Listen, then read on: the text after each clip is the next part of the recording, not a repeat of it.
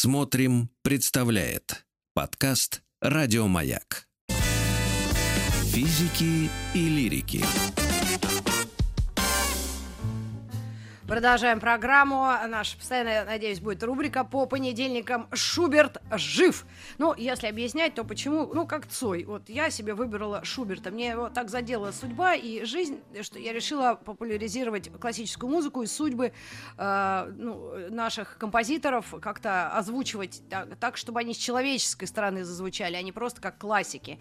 В этом нам будет помогать, надеюсь, наша гостья Юлия Казанцева, пианистка, кандидат искусствоведения, приглашенный лектор Москвы Московской филармонии, автор книги «12 вечеров с классической музыкой», автор телеграм-канала «Музыка для всех». Подписывайтесь, пожалуйста. Очень интересные рассказы о э, композиторах и э, памятных датах музыкальных. Юля, здравствуйте. Надеюсь, вы с нами? Здравствуйте, конечно, всей душой с вами. Да, интересный выбор. Игорь Стравинский очень однозначный товарищ. Ч- я даже какие-то даты пыталась притянуть к сегодняшнему числу. Не знаю, может быть, у тебя можно на ты, раз уж мы будем теперь вот, дружить. Конечно, ага, а, да, вот как-то э, почему вдруг мы решили о нем поговорить? Потому что он, потому что он очень необычный композитор. Потому что он слышал, как тот... Шуберт тоже жив.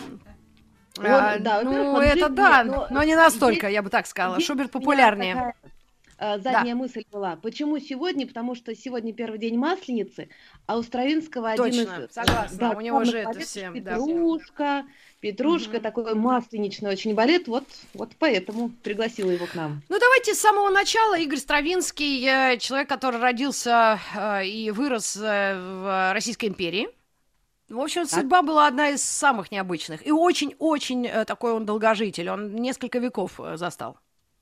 88 лет он прожил, и при этом нужно сказать, что мало кто из композиторов умудрялся на протяжении всей жизни быть впереди э, как бы всей музыкальной планеты. То есть на него ориентировались, он был всегда в моде. Вот что Стравинский делал, так и другие композиторы смотрели, о, Стравинский так написал, давайте мы попробуем. То есть он законодатель мод на протяжении 60 лет почти что. Это э, невероятно. А второе, что невероятно, когда начинаешь с ним знакомиться, чувствуешь себя полным идиотом в какой-то момент, потому что вот послушали мы Петрушку, вот, надеюсь, сегодня немножко послушаем. Uh-huh. Но мы не можем сказать, о, мы знаем теперь музыку Стравинского, все ясно. Вот потому что с Гайдном примерно так и есть. Послушал одну симфонию, ну, плюс-минус ты можешь сказать, что да, ты представляешь себе Гайдна.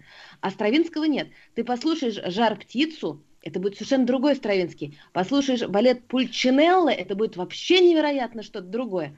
И вот каждое его новое произведение, оно другое. Поэтому я его называю композитор тысяча и одного стиля. И это еще я так скромно. Слабо сказано. Да. Давайте Петрушку, конечно, отрывок дадим, поскольку, когда говоришь, нужно подтверждать э, это все наглядно.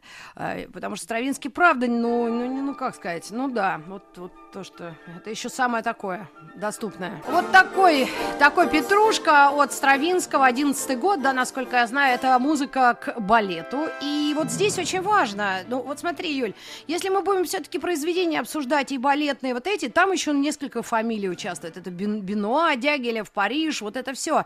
То есть это опять да, с человеческой да. стороны э, то, что Россия хотела показать Парижу, так? Они на выставку какую-то. Да, и вообще история вдохновения да, да, и да. Петрушки и э, Стравинского в дягилевских этих русских сезонах, это одна из моих самых любимых историй вообще в истории музыки, потому что она поучительная. А, сейчас я расскажу. Как обстояло дело? Дягилев выбирал композитора для балета «Жар-птица». Такая сказка русская, и он выбрал Анатолия Лядова. Анатолий Лядов, автор Кикиморы, Баба Яги, Волшебного озера, то есть явно такой сказочник. Тоже очень хороший композитор, может быть, о нем как-нибудь поговорим. Предложил заказ, Лядов с восторгом взял его в работу, а дальше время идет, а Дягилев человек быстрых темпов, а к тому же уже декорации нужно делать, уже репетиции нужно проводить, а от Лядова ни слуху, ни духу нету. И вот дальше, даже хочу вам эм, э, зачитать слова воспоминания Фомина, где он пишет, что мы все нервничаем, уже пора репетировать, а Лядова нету. И вот я его встретил на улице, спросил, как дела, он говорит, ну, все в порядке, я уже купил нотную бумагу. То есть это катастрофа. Это катастрофа. Ну да. А оттуда пошло, кстати, выражение, какого ляду его нету. ну, дальше там, ну, где кто поприличнее был, тот говорил по-другому. Где Лядов? И, э, то есть он даже не приступал? Ну, может быть, приступал, но он так медленно действительно работал, что, конечно, бы не успел. И Дягилев ага. решил рискнуть. Он обладал каким-то невероятным чутьем, просто встроенным рентгеном, и он дал заказ даже не композитору, то есть кто такой Игорь Стравинский? Он не закончил консерваторию, он учился на юриста, как и Чайковский, прошу заметить, uh-huh. а просто брал частные уроки у римского Корсакова. И ничего такого значительного на тот момент, а ему уже было 28 лет, у Стравинского еще не было. Но Дягилев как-то поверил, рискнул, так. и оказалось, что ну, это безошибочное было Просто попадание. Дягилев знал историю Шуберта, то до 32 дотянул нас, да, поэтому надо быстрее в них верить, чтобы как-то ну, при жизни хотя бы оценить. Молодец. Ну да, Дягилев и Это был молодцы. счастливый билет, но и Стравинский да. молодец. То есть, понимаете, а, что значит не упустить свой шанс? Лядов упустил свой шанс. Неизвестно, как его бы судьба повернулась, а Стравинский не упустил. Он в сжатые сроки написал «Жар-птицу», и, конечно, судьба его и судьба вообще музыки 20 века поменялась потому что Стравинский открыл новую эру в музыке, ага. благодаря Дягилеву. А вот уже второй балет – это «Петрушка». Дягилев понял, что у него в руках бриллиант, и что нужно ага. воспользоваться. И заниматься. Второй заказ, сразу же второй uh заказ. Причем уникальность балета еще в том, что Стравинский вначале написал музыку, он написал произведение для оркестра и фортепиано с такой идеей, что фортепиано как бы спорит с оркестром, оркестр его в конце побеждает, а в самом конце оказывается, что все-таки фортепиано побеждает. Ну... И вот Стравинский сыграл Дягилеву то, что получилось, ага. и Дягилев, легенда гласит, воскликнул, что это же готовый балет, и это Петрушка, Да-да-да. и все, и появилась Петрушка. Ну, правда, если смотришь сначала балет, потом слушаешь, ну, в общем, это она очень, э, э, как, как слово такое, это музыка хореографичная, что ли, как будто он под движение людей, то есть это настолько гармонично сделано, что даже одно без другого плохо смотрится. Или если ты слушаешь после балета, как и «Весны священной» и вот этого Петрушки, ты уже не можешь отделить. Но, Юль, а, а вот как человек, да, смотрите, вот 28 лет, а что у него в жизни происходило? Мы же хотели отходить от вот, конкретных образов, так да. везде в Википедии можно посмотреть. А вот что с ним было как с личностью и как с э, мужчиной? Как с мужчиной? Ну, давайте как с мужчиной тогда начнем. Потому что вот а, Стравинский очень, конечно, интересен. У него была жена, а, двоюродная сестра, кстати. Он женился на двоюродной сестре, как и кузина, Рахмай. Да, да ага, кузина. Ага. Все было, в общем-то, неплохо. Но потом в Париже он встретил Веру Судейкину. Вера Судейкина была тоже э, замужем, он был женат, но вот вспыхнул такой роман. Э, ну, дело обычное, да, совершенно обычное. Дальше или роман заканчивается, или там семьи как-то распадаются, да. Но Стравинский, он всегда ищет неординарные решения. Ага. Он не может бросить жену, потому что, ну, хорошая женщина, у них mm дети и жалко, она Много, четверо, по-моему, ну, да, да по-моему. Да, да, да, да. То есть он честный ага. человек, не может бросить. Но и без Честный. веры он не может. Вот он понял, что он пробовал, они расставались. Вера это имя. Может... Да, Вера Стейкина. Вот его... Можно было Веру в Париже оставить, а, а все, в, все остальные Александр города жену. Нельзя давать советы таким, таких случаях, понимаешь? Это ты так поступай. Таньке вот я расскажу, как ты советуешь не, не, не, это я Стравинскому, я-то сам не. Я, я, я в а, Париже ну, вообще не бываю. Вы все гораздо советы давать. Так, и что? И что? В итоге они все дружат Оказалось, между собой. Совет Да, он подружил женщин, mm. сказал, что О, тоже я ход. эту люблю, и эту люблю, теперь вот давайте дружить вместе. И uh-huh. он устроил все очень разумно. То есть, когда он был как бы дома, хотя uh-huh. у него постоянно менялись локации, то была жена. Так. А постоянные гастроли там была Вера. Вот, вот я же говорю, логично все. Вот, вот молодец. Но согласитесь, мало кто на такое решается. Конечно, это первое. А второе, это Стравинский. Это не какой-нибудь, я не знаю, ну давай сейчас оскорбим, э, ну... Да любого, Ну кого, какого-нибудь композитора, давай мне найди, который не обидится. А, ну, мне подсказывают тут. Нет, я не буду Или, ну хорошо, давай на иностранцах, на кошках репетировать. Ну что от Миджигера? У него 100 детей, и правильно, потому что таких людей надо рожать детей. Толпами, чтобы потом все были такие же музыкальные, талантливые и жили до Вот знаешь что, вот сначала ради от Мика Джаггера, а потом будем говорить с тобой. Ну, вот так Слушай, вот я ну, тебе как скажу. Мне визы не дают, Лондон не пускают. Ничего не знаю, а люди многие, знаешь, без виз могут. Юль, мы отвлеклись, извини, пожалуйста. Но мы хотели правду жизни давать, вот она и вы, вышла наружу. Это правда. Так что Стравинский личная жизнь, то есть он был активным дядькой, умным и таким. И у него были деньги, я так понимаю, потому что это все колхоз надо содержать. Э, деньги были, причем, что меня восхищает, он никогда не шел на поводу у публики, потому что ведь это риск. Вот он начал с успеха. Это такой редкий случай, когда сразу триумф. Ты никто-никто, а потом тебя все знают. Вот первые uh-huh. три балета «Жар птица», «Петрушка» и «Весна священная» — это все. Вот его знают во всем мире. И дальше большой соблазн как бы идти, вот повторять успех, да. А, потому что с такой высоты больно падать. Стравинский никогда не боялся, он всегда делал исключительно то, что он хочет в данный момент. Поэтому он потом и с Дягилевым разошелся, и Дягилев э, очень это болезненно переживал, что Стравинский не хочет сотрудничать, а Стравинский не то, что не хочет, а у него какой-то был внутренний такой очень сильный э, зов, магнит, да, вот как он да. хочет. Поэтому он в каждом новом произведении экспериментирует, и его ругали все. Его ругали, когда Стравинский начал то, что мы сейчас называем неоклассицизм, когда берется какой-то стиль и как бы под него пишется. Это сейчас мы в учебниках пишем, что во, неоклассицизм. А тогда говорили, что Стравинский шарит в наследии прошлого. Он просто э, крадет чужую музыку. Ой, плагиат. А, да, крадет. А он угу, говорил, угу. мой инстинкт пересочинять. Ну, конечно, как Родион Щедрин. Он же делал балеты для того, чтобы жене было лучше плясать. Я считаю, э, это правильно. Вот, ну, это мое личное оценочное мнение. Да, ребята, но давайте еще отрывок дадим какой-то. Э, просто еще вот от критики того или иного и ситуации, и само произведения. А, тогда были реальные музыкальные критики, да, и была публика, которая либо въезжала, либо нет.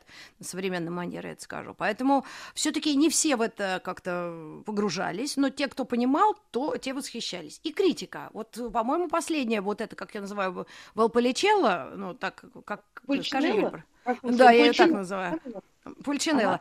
Вот она, по-моему, очень и была критиками обругана. Как-то они его прямо э, осуждали. Ну, говорят. Что он отвернулся от модернизма, это же было модное направление, и вдруг какая-то простота, какая-то красота uh-huh. такая устаревшая. А вот Стравинскому всегда было глубоко наплевать на мнение критиков, и всегда находились те, кто шел за ним. Вот или за одним направлением, или за другим, или за третьим, или за десятым, и он до конца жизни был верен вот, э, себе. Почему, мне кажется, в чем секрет его долголетия, это в том, что его мозг, он был всегда да. очень юным, он а. никогда не возвращался к старому, он всегда искал что-то новое, ведь он вел жутко нездоровый образ жизни, хочу сказать, вот вообще а ну, нездоровый. Вот это интересно сейчас, как человек, просто не просто портрет в, муз- кабинете музыки, а, а человек, что нездорового вы нашли? Мне даже ну, интересно. Ну, он немножко выпивал, Сейчас. то есть нормально питался, то есть э, хотел то, что ел, то и хотел. А, есть. ну ни в чем себе не отказывал, это нездоровый образ жизни, правильно? Ел, ага. зарядку, ну как бы вот так, жил в свое удовольствие, но ага. вот мозг, который вечный юный мозг, вы посмотрите, есть э, даже в Ютьюбе видео уже старенького Стравинского, он весь сморщенный, он такой весь скукоженный, но у него такой взгляд огненный, он так uh-huh. дирижировал, а он, в общем-то, дирижировал до последнего, что люди поражались вот это его внутреннему какому-то горению, несмотря uh-huh. на такой уже Так пожилой... что Пульчинеллу будем а, а, чуть-чуть а, оценивать? Потому что жар птицу мы поставим на коне. А нет, не жар птицу, весну священную, чтобы уж она наступила через несколько дней. Юля, а мне показалось, это прям похоже на реквием. Или а это, это было начало, он подступался? А, это не то, что реквием, это на самом деле Стравинский взял а, музыку Перголези, а это реальный композитор итальянский, который очень мало так, прожил. Так. И угу. остались какие-то как бы обрывки, то, что он не закончил. А Стравинский это взял и за Перголези закончил. И вот Молодец поразительное а. воплощение происходит. Он говорил, что, наверное, я клептоман. Стравинский mm. так говорил себе. Потому что, когда мне что-то нравится, я хочу это присвоить. И вот действительно у него есть под Генделя, под Перголези, под нашего Бортнянского, очень красивые духовные хоры, где тоже все мелодично, так благостно, это тоже Стравинский. Вот э, он как алхимик, мне еще кажется. Uh-huh. Как алхимик любил эксперименты, вот что-то соединять несоединимое. Да, кстати, а, он э, соединить пытался несоединимое. Он приехал в Советский Союз в 62 году. Во время оттепели а. он дал концерт, тут народ просто с ума сошел. Ну, потому что Стравинский это было ну, такое имя, как, ну, ну это просто, да, как будто Бетховена достали из этого. Даже вот больше, этого даже всего. больше да, был эффект. Да. Знаете, потому что Бетховен его не запрещали у нас, а Стравинского запретили в какой-то момент, причем было серьезно, под страхом увольнения, там, если музыкант сыграет где-то. Стравинского. То есть о нем знали, но он был такой запретный. И вот он приезжает – Конечно, аншлаги были просто безумные. Все на него, даже кто был далек от музыки, хотели посмотреть, потому что просто раньше нельзя было. Так что с триумфом он туда вернулся.